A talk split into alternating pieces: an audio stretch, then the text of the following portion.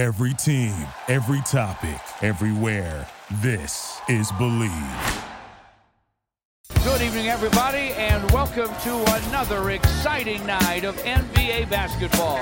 With the first pick, the Detroit Pistons select Cade Cunningham from Oklahoma State University. Chandler again. Oh, what a block by Maxiell! My goodness! The Pistons are digging in. They got the depth. They got the big men. They got the better basketball team. No doubt about it. There's Jaden playing the passing lane. Sky's a jam. Dynamite dunk, and the crowd loves it. Pistons need a three, and they have just under three seconds to do it. Here's Chauncey Billups. Here it is.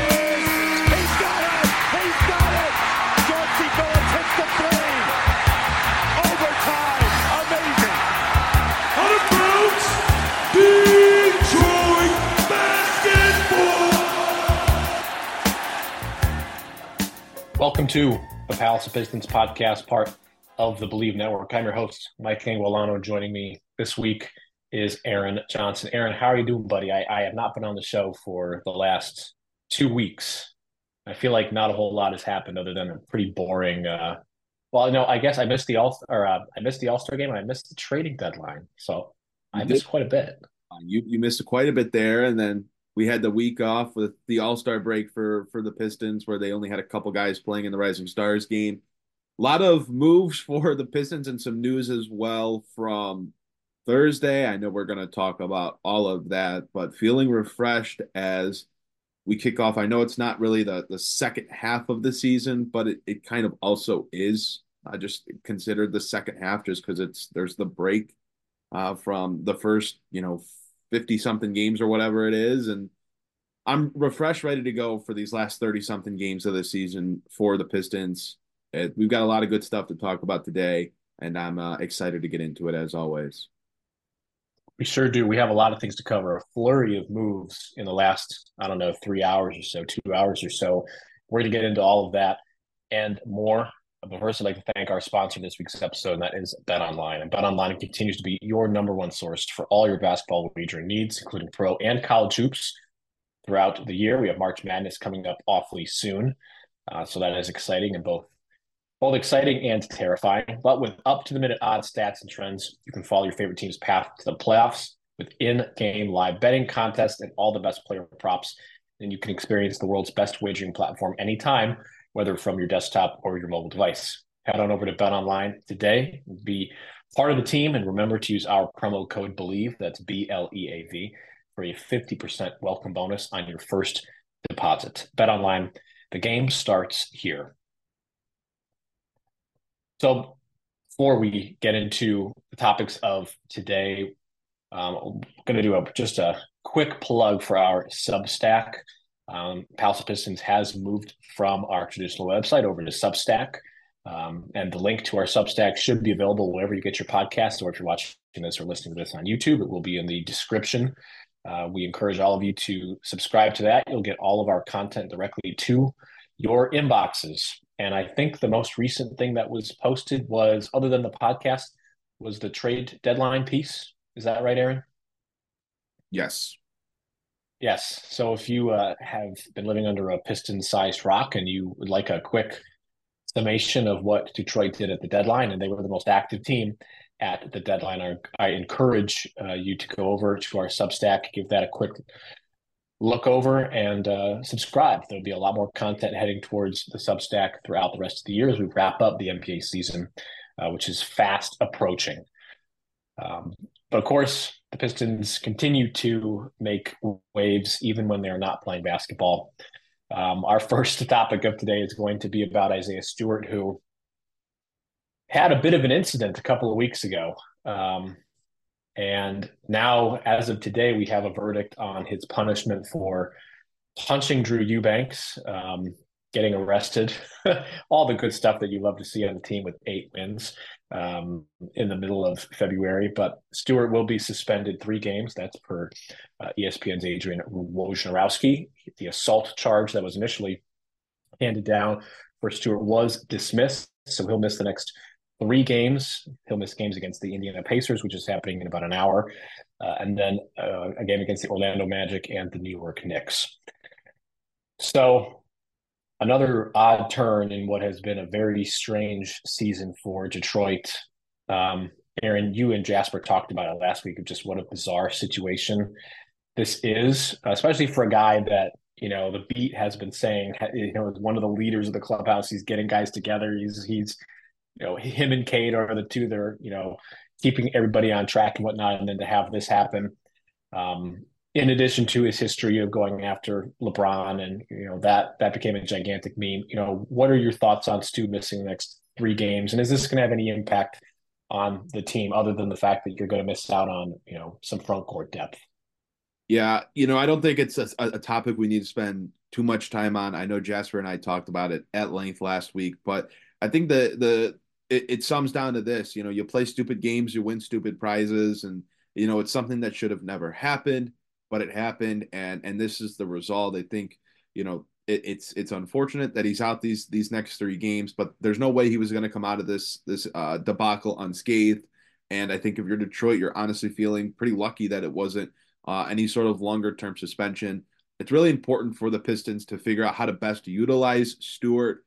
And they had been kind of going back and forth between using him at, at the five, a little bit off the bench. He was back in the starting lineup before he got hurt and then had this debacle. So uh, I think it's important that he comes back and and the Pistons can use these final 30 games or so to, to really figure out where he fits. I think we, you know, you and I and a lot of the people that that listen to the show kind of have this idea of where we think Stewart fits best at. I think you know I, you and I are pretty much in lockstep that him coming off the bench as a backup five is, going to maximize his his uh, ability to impact the game and for him to be the best version of himself. But the Pistons don't feel that way, and they want to keep playing him at the four. So what these final games look like for him, or can he continue to build uh, a pairing with Jalen Duren in the front court? Can the Pistons make it work with Stewart, Duren, and Fontecchio as the front court?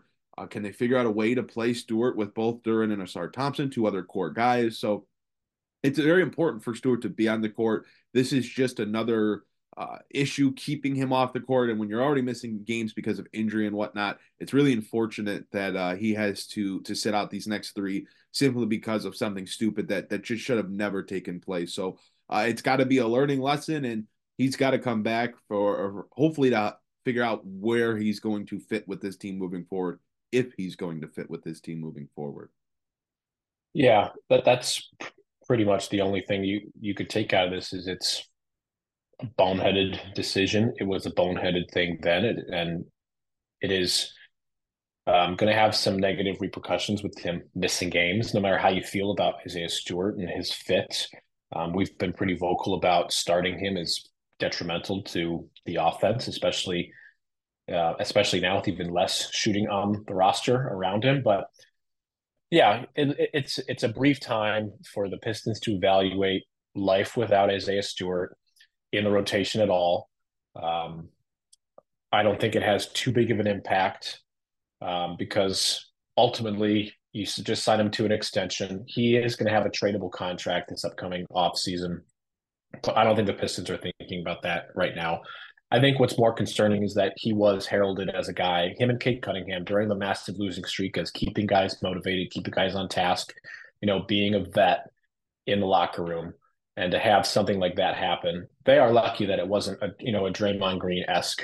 I know that he had some more um, prior offenses that led to that big suspension, but they're lucky that it wasn't something more significant uh, because it, it really could have.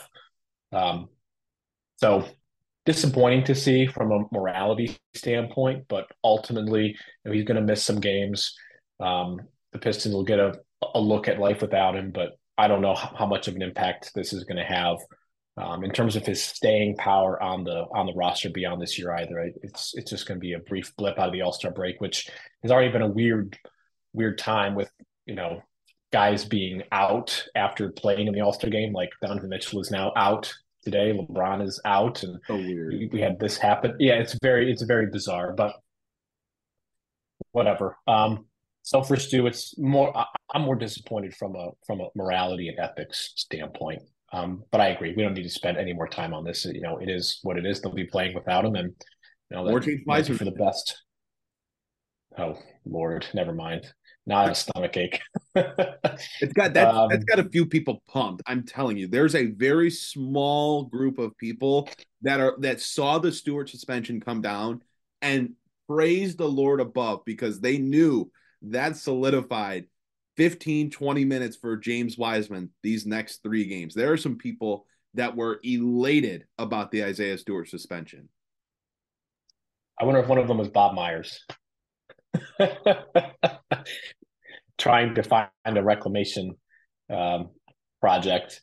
Um, yeah, that is going to mean more James Wiseman, and that means less happy for us. But there are people that are hell bent on thinking that he has untapped potential to be a superstar. He just hasn't been given that chance, even though he's he has. I don't want to turn this into a James Wiseman roast because we could do that every single week.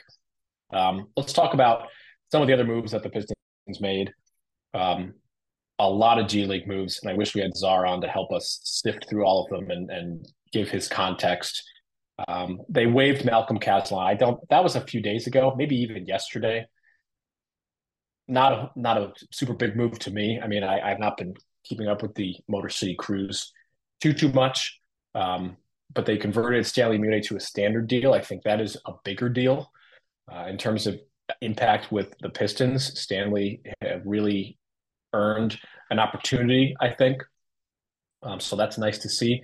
They signed Buddy Boeheim, and of course Jasper's not here to wave his Syracuse orange flag for Buddy getting another right chance. for a second, can we stop right there for a second?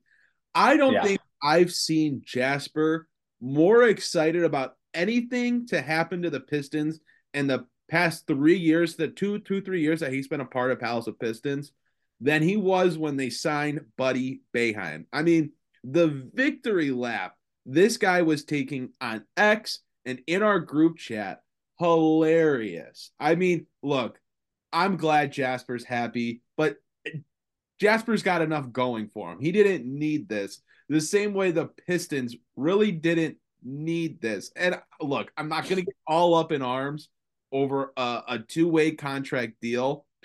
I get Buddy Boeheim has been a little bit better this year, and like I recognize that. That's good for him. But come on, he played 10 games with the Pistons last year. His true shooting percentage was under 29%. 93% of his shots were from the three point line. And you know what he shot from the three point line in his 10 games with the Pistons last year? 16%. It's just, look, I'm glad he's gotten better. But look, he's 24 years old. There's no reason for the Pistons to really be going out and making it a, a key move to go and sign Buddy Boeheim to a two way contract, who, by the way, was already a part of your program. He was already playing with the Motor City Cruise. This is one of those moves that has Mike Valenti on 97 won the ticket talking about how the Pistons are are doing favors for friends and whatnot, and uh, it's just I, I, people were were losing their mind over this two way contract. And at the end of the day, is it that big of a deal? No. Does it really impact anything that the Pistons are doing? No. But it's just it's just hilarious because it's like you don't even you don't even use it on a guy that that maybe he's young, one undrafted, whatever. I don't know. Buddy's 24. The numbers got a little bit better last or this year, but we saw him play in the NBA uh, last season, and it was very clear that he was nowhere near close to being an NBA player. And for a team that just got rid of what three, four non NBA players at the deadline, who by the way have not been able to find new teams in the NBA, I just don't understand what the point is of signing a guy to a multi-year contract that I don't know unless he comes up in this these last 30 games and gets a few opportunities and shows he's a completely completely different player. You're just going to be looking at this contract as like a just another blip in the in the Troy Weaver masterpiece. I mean, there's like a 99% chance that it is just a blip in the Troy Weaver masterpiece, which has all sorts of paint of various colors. There's some feathers, there's like macaroni art on it. It's a whole thing. Um, yeah, it's a it's a nothing burger. I mean, I, all four of these moves that I put down, I I don't know how to pronounce the other individual's name. Tosan. Aaron, you want to give it a go? Oh, I remember it too because they they I've heard it a few times. I, I am not going to say it out of respect because I can't remember it. I actually do like the idea of bringing him in under contract because he's actually had some really productive minutes in the G League this year. He was playing very well with the Motor City Cruise at the beginning beginning of the season. He's a rookie coming from Princeton, went to the Memphis Grizzlies for a little bit on a yep. day contract, then was with Detroit right before the break on a 10 day contract. So he's had some good minutes in the G League. Uh, I think it kind of makes sense for for Detroit because right now, without Isaiah Stewart, especially, they're a little thin up front. Again, I don't really know how much he's going to play with Detroit the rest of the year. Maybe you don't really see either of these guys until it's the last 10, 15, 20 games. And maybe the Pistons have kind of are kind of pseudo shutting some guys down for the rest of the season. But uh, Tosan actually has uh, uh some NBA level skills that I'm interested in seeing him at least get a few more minutes uh, with Detroit this year. I think there's there's uh you know some benefit to that, and and also for the Cruises' sake, the Motor City Cruise have been a pretty good basketball team this year, but something that you need in the G League that's hard to come by are bigs. And Tosan's a guy that now on a two way contract is going to be able to play a lot of games with them and probably help them this year a lot. So I like it for the Cruise, I think, more than I like it for Detroit. But getting him sure. back and kind of keeping him guarded from any other team. I, I like that a lot more than br- bringing uh bringing Buddy Boeheim onto a, a longer term contract.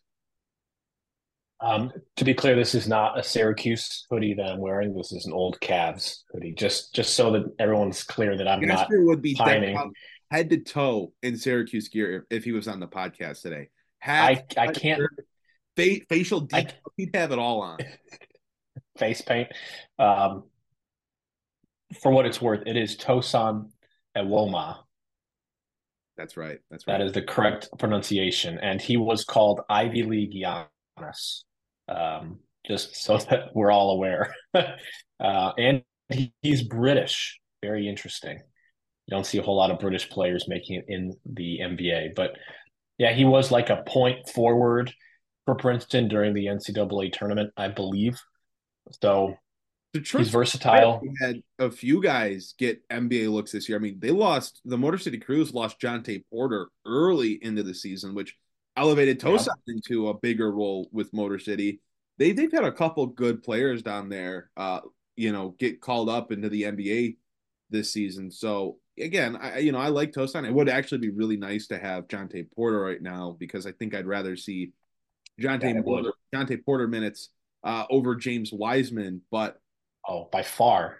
Just thought I'd bring that up. There have been a few guys. I mean, Tosan's only 22. You know, I I think he's worth a look. I again, I like like a little. Not that it matters. These are two way contracts. Like in the grand scheme of things, this means nothing. Yeah. The conversation is is very niche. I'm sure a lot of people don't know who these players are, know that these moves happen, or cared that they happen. But I don't know. I'm at least a little bit intrigued by. Well, well, I think the one out of these four, I think converting Stanley Umude's contract to a standard deal probably has the biggest impact on the Pistons. And even that's not a huge impact, but Stanley deserved at least an opportunity with the shooting that they sent out at the deadline and Bogdanovich and Burks.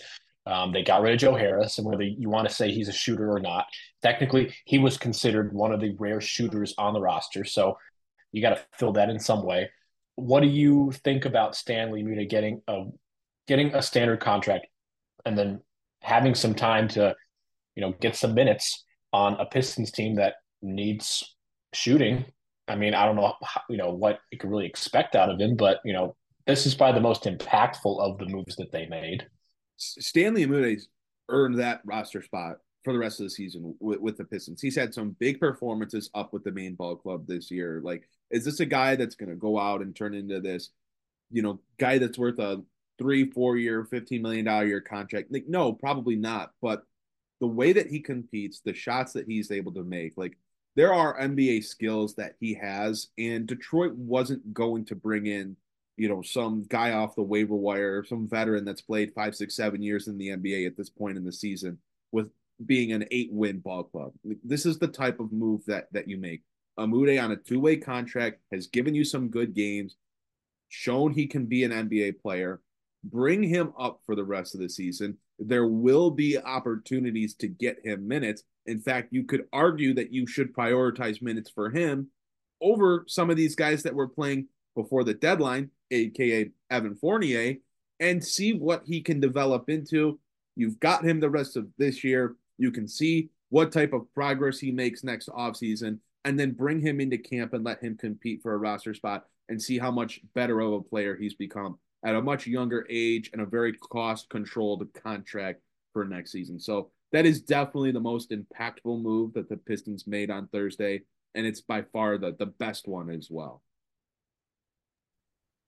Yeah, I, I would agree. He definitely earned that spot. Um, 5.2 points. He's shooting 54% from three, which very small sample size, obviously, but it at least demonstrates that he can shoot. Um, and really, what do the Pistons have to lose? You know, they don't have they don't have any shooting before the deadline. They have even less of it now, even though Simone Fontecchio is is a shooter and you know seems like, like he's a good fit. Still, you need to find some shooting somewhere, and he's low risk, you know, low ish reward. But you know, you give a guy a look, and you never know. Stranger things have happened. There, you know, Craig Porter Jr. for the Cavs has been a viable player for them. He's been their best backup point guard by a country mile, and he was, on a two way before he was recently converted. You know, there's plenty of G League. Jontay Porter is getting minutes right now for the Toronto Raptors. He's getting pretty regular minutes behind Jakob Poeltl. I mean, there are good players to be found in, in the G League, and I think one of the reasons that you know the NBA changed the name or wanted to change the name from the developmental league is that it was known as like a badge of misfortune or failure. And that's really not what it is. It is a different league to set players up to be more successful in the NBA. Um, so I'm looking forward to seeing more minutes from Stanley. We've got a bunch of young guys on the roster already. Just add one more and you know see what he can do in some limited minutes. Um, speaking of the rest of the season, let's talk about what we're going to be looking for for the rest of the season. What players you're going to be looking for? Are you going to be looking at Monty Williams' coaching? You know, who has the most to gain? Who has the most to lose? So let's just start with the you know softball question of what you're looking for the rest of the season, Aaron. You know, is it something in particular? Is it a player? Is it a rotation? Is it uh, you know a, a particular skill set from somebody? There's there's a lot of things to look for with this group. There there just has to be a lot of different improvements across the board. You know, you could talk about a multitude of storylines and narratives with this team. Can Cade Cunningham and Jaden Ivey continue to to form a, a an on-court partnership and coexist in a way that's going to benefit the Detroit Pistons, right? What type of improvements can Jalen Duren make? I think the biggest thing for me, people talk about his need to be able to shoot the ball, expand his range, even hit the mid-range shots. And yeah, you know, I, I certainly agree. Like those are things that he should be striving to get better at and, and add to his game. But the fact of the matter is, it's very, very important that he starts to learn how to compete on the defensive end and, and make winning plays for 48 minutes on the defensive end without fouling and having to exit the game in foul trouble. Like, can he become a better communicator? Can he become a better rim protector? Can he play better post defense when he's getting posted up by these bigger bigs, Domantas Sabonis, Jonas Valanciunas? Like, can he do a better job of using his size and athleticism in those matchups, learning how to play against these more seasoned post players and, and help lead this defense. Like he's going to be a part of their identity, especially on the defensive end long term, you'd have to imagine, if he's a fit with this group. So I, I think looking at Jalen Duren is super, super uh, important. And what can the new guys bring? This is really a tryout for them, right? Simone Fontecchio, Quentin Grimes, both those guys expected to be back with the Pistons next year you're going to expect to see ample opportunity for them and seeing where they fit, who they play best with. Is Fontecchio a long term answer at, at, at, a starting forward spot? Is it Quentin Grimes? Do Grimes and, and Marcus Sasser make for this, you know, super dynamic bench scoring unit together? I think those are just, you know, just a few of the the questions on the court. What happens though with someone like Monty Williams, who has been largely criticized all year long. Does he get away from? I think one of the the, biggest things with him that that has stood out with me. He'll say something, whether it be at a practice or a pregame shoot around or a postgame press conference, and then they'll get to that that next game, and he'll contradict what he said and do the opposite. So can he find a way? You know, I think one of the things he's mentioned uh, post All Star break is that he wants this team to to really compete and be competitive these final thirty something games of the season. That was probably his big quote from from his post deadline, or excuse me, post uh, All Star break press conference. And it's like, okay, well then, are they going to be, or are you going to continue to play 12, 13 guys a night like it's CYO basketball, and you've got to play everyone a certain number of minutes, and you've got to cap guys at a certain number of minutes. So, you know, is he doing what he says he wants to actually do? Is he actually going to follow up and, and do that in his role as the head coach? So there's a lot of different things to look for. Didn't even touch on Ausar Thompson. Didn't even touch on, you know, has the game slowed down for him now? Can he find ways to be more effective on offense so that he can be on the court for longer stretches and, and in closing minutes of a game? Uh, I think Cade Cunningham in general, like these last 30 games for him, he's extension eligible this summer for that rookie max contract. That's a big deal and a, a big storyline that I don't think is getting looked at enough. Like if he comes out and is kind of mundane and just kind of average or gets hurt again, are you comfortable locking him into a five year max contract this summer? Do you want to do that? So I know that was a rant. I know that was a lot of different things. You know, if there's anyone that you want to go over specifically, we absolutely can. But there's a lot in my going on in my mind about this these post All Star break Pistons. I think there's a lot of different storylines to watch. Those are the biggest ones for me. Um, those are all very important, and I think Duren being you know, just growing up, I think is a sneaky one because as the roster gets closer to extension eligible, Cunningham will be able to be extension eligible, eligible this summer. Ivey's not far behind.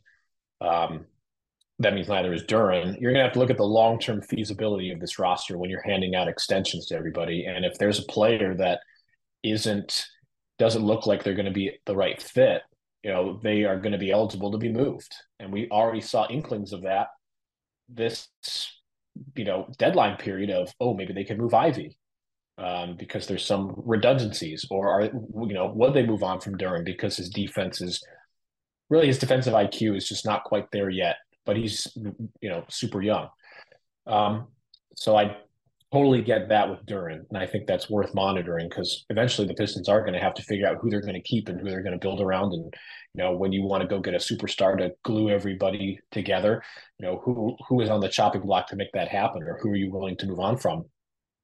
Um, I'm looking at the wings. I'm looking at Grimes and Thompson. I think they're kind of Spider-Man memeing, uh, you know, each other a little bit as high intensity defensive guys that other teams really want, um, but who are kind of hampered a little bit by the shot. Grimes is a little bit better lately shooting you know, he fits a lot better. He's he, he's a you know slightly more advanced version of Ausar right now, but Ausar probably has more athletic ability and maybe has a higher ceiling.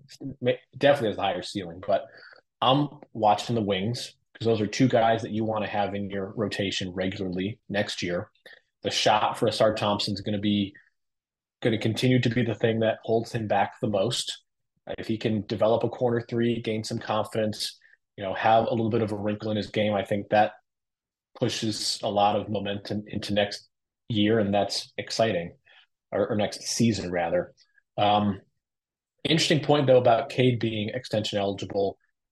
Are, you know, would the Pistons do that? And I think they're definitely going to do that.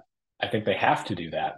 The question is, with all the moves that Monty has made and not made, or rather, Troy Weaver has made and not made, no rookie has not accepted the rookie scale extension before. No one has because it's so much money. Everybody takes it. It's one of the CBA's you know tricks in keeping players from just moving teams year after year after year after year. Ben Simmons took it. Um, you know, Brandon Ingram took it. Zion, all of these guys took it without even hesitation because it's so much money.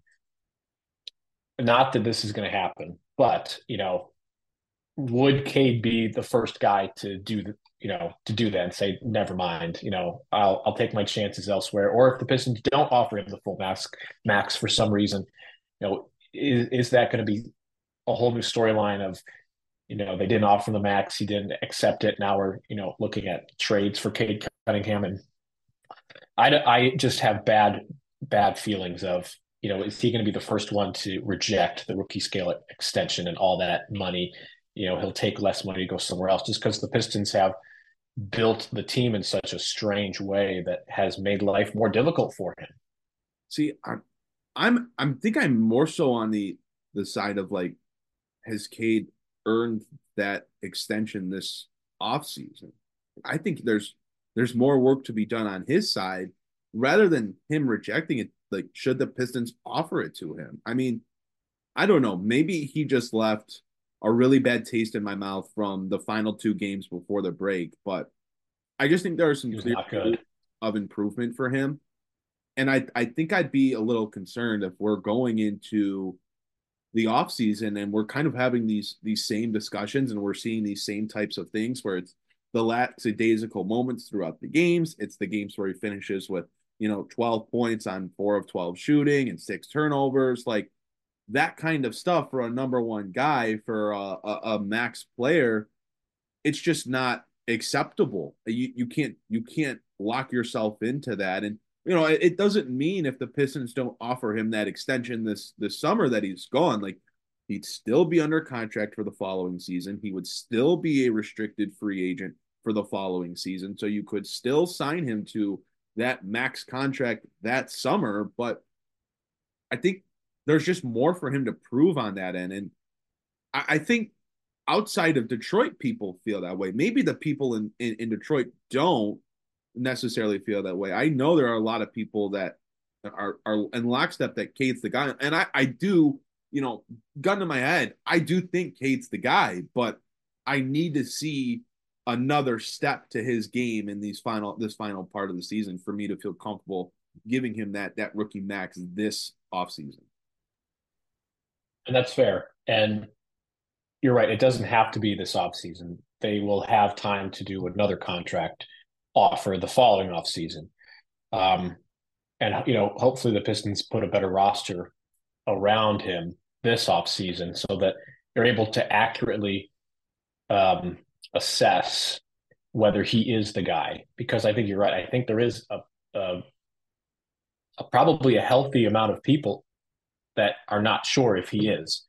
But to those people, I I say, well, I don't necessarily think he's been given a fair shot to be put in a position to succeed. And you know, there is some blame for Cade and something's out of his control, like injuries and you know we'll have to see what this offseason brings. Not that that's something to watch for the rest of the season necessarily, but Cade playing well is is definitely going to be up there, um, especially now that the roster is you know set for the rest of the year. Um, you got your guys. Right, right, exactly. Um, I I gave the the deadline a six out of ten for Detroit because I thought they'd made some moves they kind of needed to. Um, but you know, I think the big win was not doing something big and stupid. Um, so, what about who has the most to gain and who has the most to lose for the rest of the season? Um, certainly, all the G League guys are going to need to make their moment matter whenever they're on the court. But aside from the G League guys, you know, who has the most to gain and who has the most to lose for the last, you know, couple of weeks here of the season?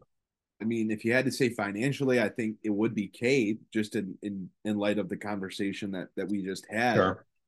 You know, outside of him, with all of the discussion surrounding Jaden Ivey this season, how the beginning of the season went, him coming off the bench, him being challenged by Monty Williams, having to really fight for rotation minutes, playing behind Killian Hayes, to kind of being forced into being the guy with Cade Cunningham out, getting that opportunity to play in the starting lineup and absolutely crushing it with Cade out. And the numbers have still been good with Cade back. It's just uh can can him and, and Cade do enough these last 30 games to prove that they're worth building around moving forward? I think Jaden Ivey is a guy that, you know, if things don't get better over these last 30 games, look, he's been talked about as a guy that, that could be moved before.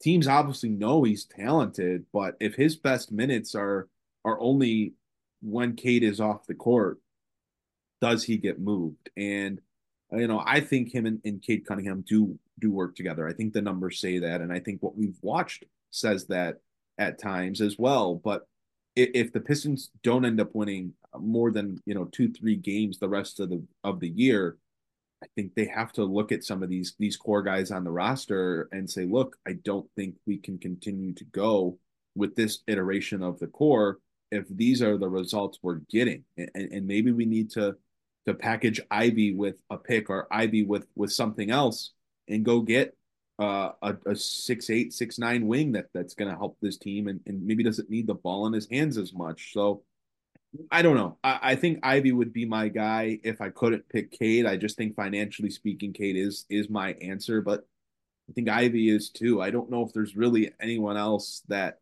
that is at that same magnitude because I don't think we're really concerned about the likes of someone like Evan Fournier, right? He doesn't really have a lot to gain or lose here. I, I don't really think it matters. He's an expiring contract right now. The Pistons are waiting to get him off the books. And I, I just don't think there's anyone else that that matters as much as Ivey right now that you're probably seriously worried about uh, being able to to work with this core and with this this team long term. I don't think you're you have that mindset for Ausar Thompson yet after just one season. And, you know, I don't think uh Jalen Duren is in that spot yet unless he has a, a really rough last 30 games.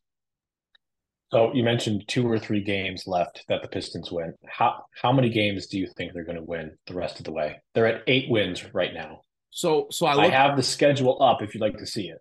I, I did look at the schedule and I kind of okay. went through and looked at the opponents and said there's probably 10 games that they can compete in or at least should compete in against teams that aren't in the playoffs or are maybe on the verge of the play-in. So I looked at like Brooklyn, Memphis. They've got a game against Washington still. They end the season at uh, against San Antonio. Uh, they've got a couple games against the Bulls. So I got to like 10 games that they should compete in and, and have a chance to win in.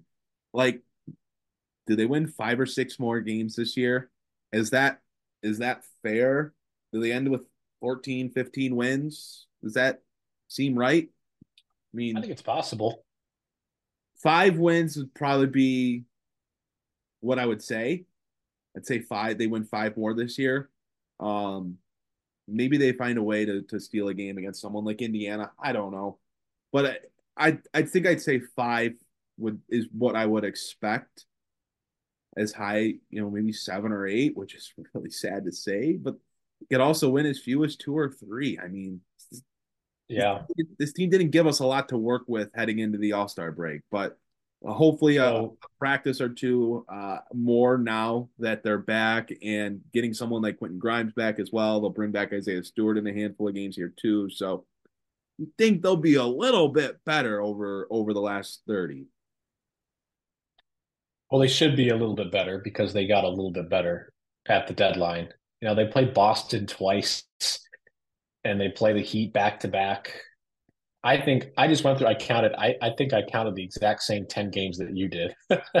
um, I think five would be fine. Five would be great.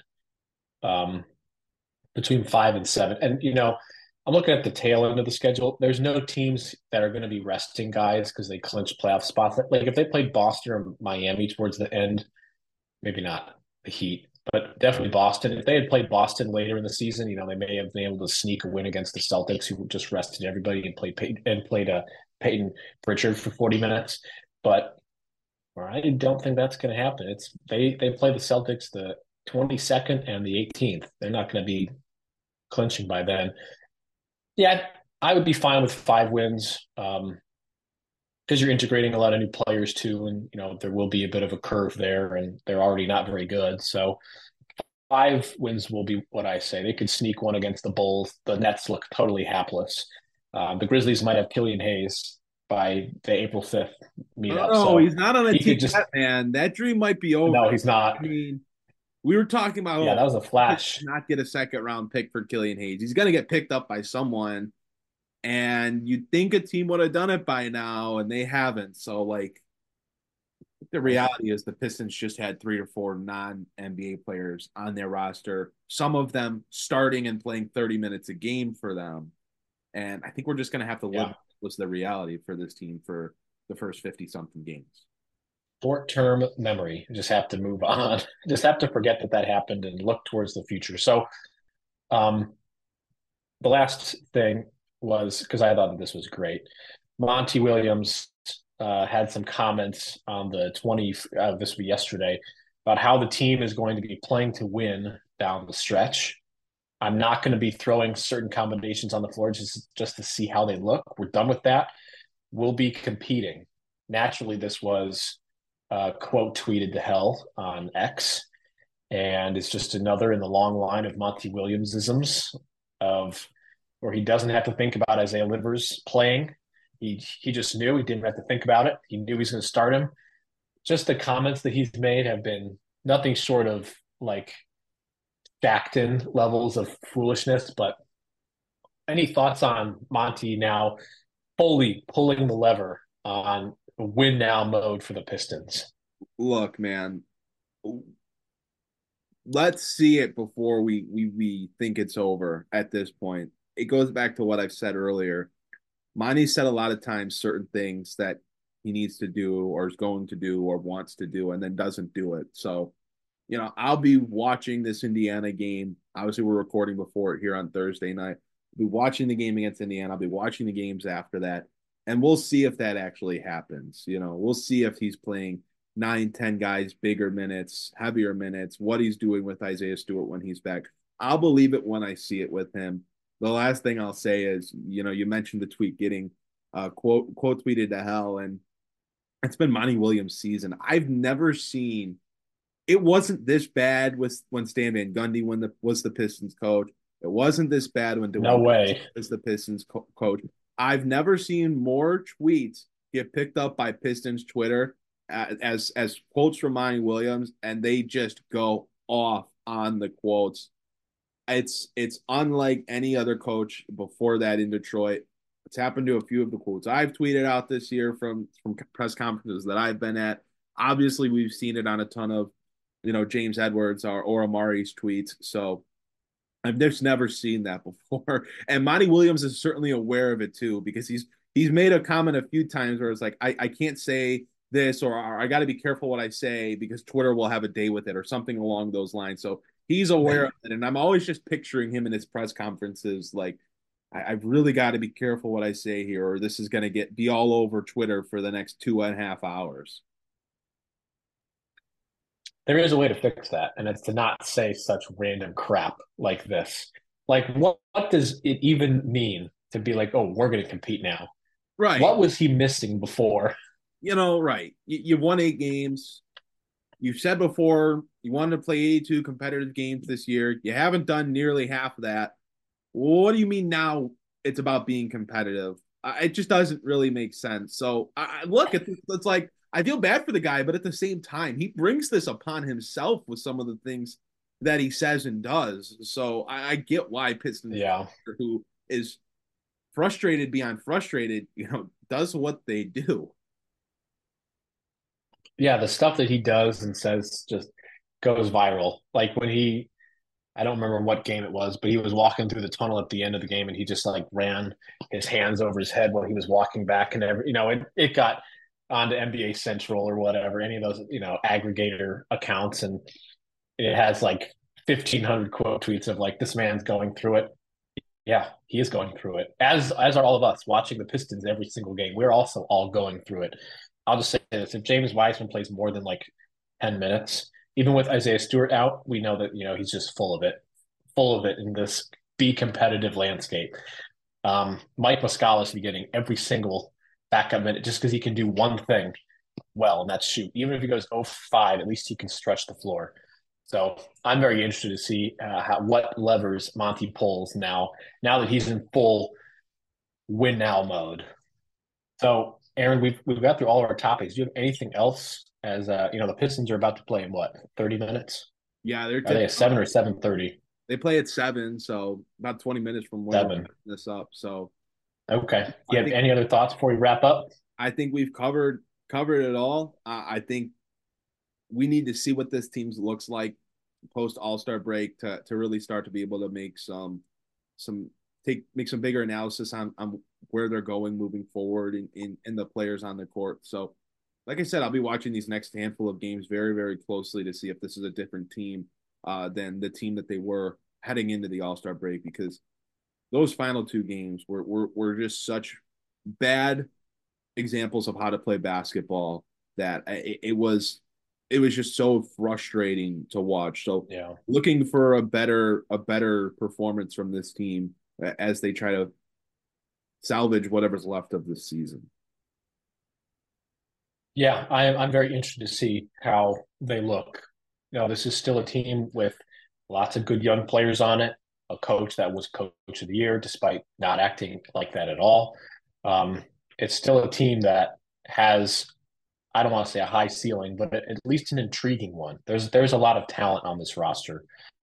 Um, I'm interested to see how it looks with maybe some more players that fit what they need in wing defenders like Grimes and big shooters like Fontecchio. So I'm very I'm looking forward to seeing how they uh, play the rest of the way. You know, you talk about most to gain and most most to lose. You know, that includes the coaching staff in the front office too. To me, um, maybe Troy Weaver's you know going to be playing with you know just whatever because he's on his way out, but I don't think that that's I don't have. We haven't been given any indication that's what it is. He just signed an extension, so um, I'm, I'm I'm looking forward to seeing how how the team plays the last portion of the season here. I think it's going to be telling to what kind of off season we're going to be heading towards. And and before we go, I do want to take some time to do some end of show plugging, shouting out, all that good stuff. Again, the Substack Need your support over there. Need you guys subscribing to our Substack. It helps us out a lot as we kind of go into this new iteration of the Palace of Pistons brand. Uh, we really, really need you to subscribe. So the link to do that is in the, the, the description of the wherever you're listening or watching this on or from. It's also as easy as going to palaceofpistons.com and typing in your email to subscribe to to our newsletter. Obviously, wherever you're listening from, YouTube, Apple Podcasts, Spotify. Leave us a like, drop us a follow, leave us rating, all that good stuff. Love hearing what you guys have to say uh, in the YouTube comments as well. You guys are always very active in there, so we appreciate that a ton. Uh, make sure to follow us on our socials as well. Follow us on Twitter at Palace of Pistons. We're also on TikTok now, Palace Pistons on TikTok. So make sure to give us a follow there as we grow that page uh, as well. We're on Facebook, Instagram, all the big places. Make sure to drop us a follow there, show your support. We really, really appreciate it as we go into uh, the the final games of the season. Yes, dutiful leader Aaron doing doing the business. Um, yeah, you know, we started doing this just as you know friends who wanted to talk about basketball. Now it's turned into something bigger with people who care the same way that we do and follow and you know care enough to comment and you know we we love that. So we want to make sure that we reach as many people as possible and um, don't leave anybody behind. So we do appreciate all of the support, and we hope that there'll be more of it. Uh, even though the season's been kind of a huge uh, bomb, but you know, still plenty to talk about, and we hope that you'll be joining us. So before we go, I would like to thank the sponsor of this week's episode, and that's Bet Online. And you can use our promo code Bleav B L E A V receive a 50% welcome bonus on your first deposit when you use Bet Online. For my co host, Aaron Johnson, I'm Mike Anguilano. Thank you so much for joining us on this week's edition of the Palace of Pistons podcast, and we will see you all next time.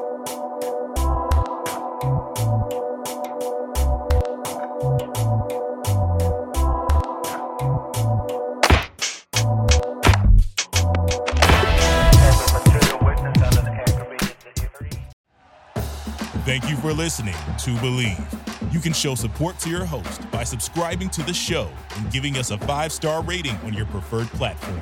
Check us out at Bleav.com and search for B L E A V on YouTube.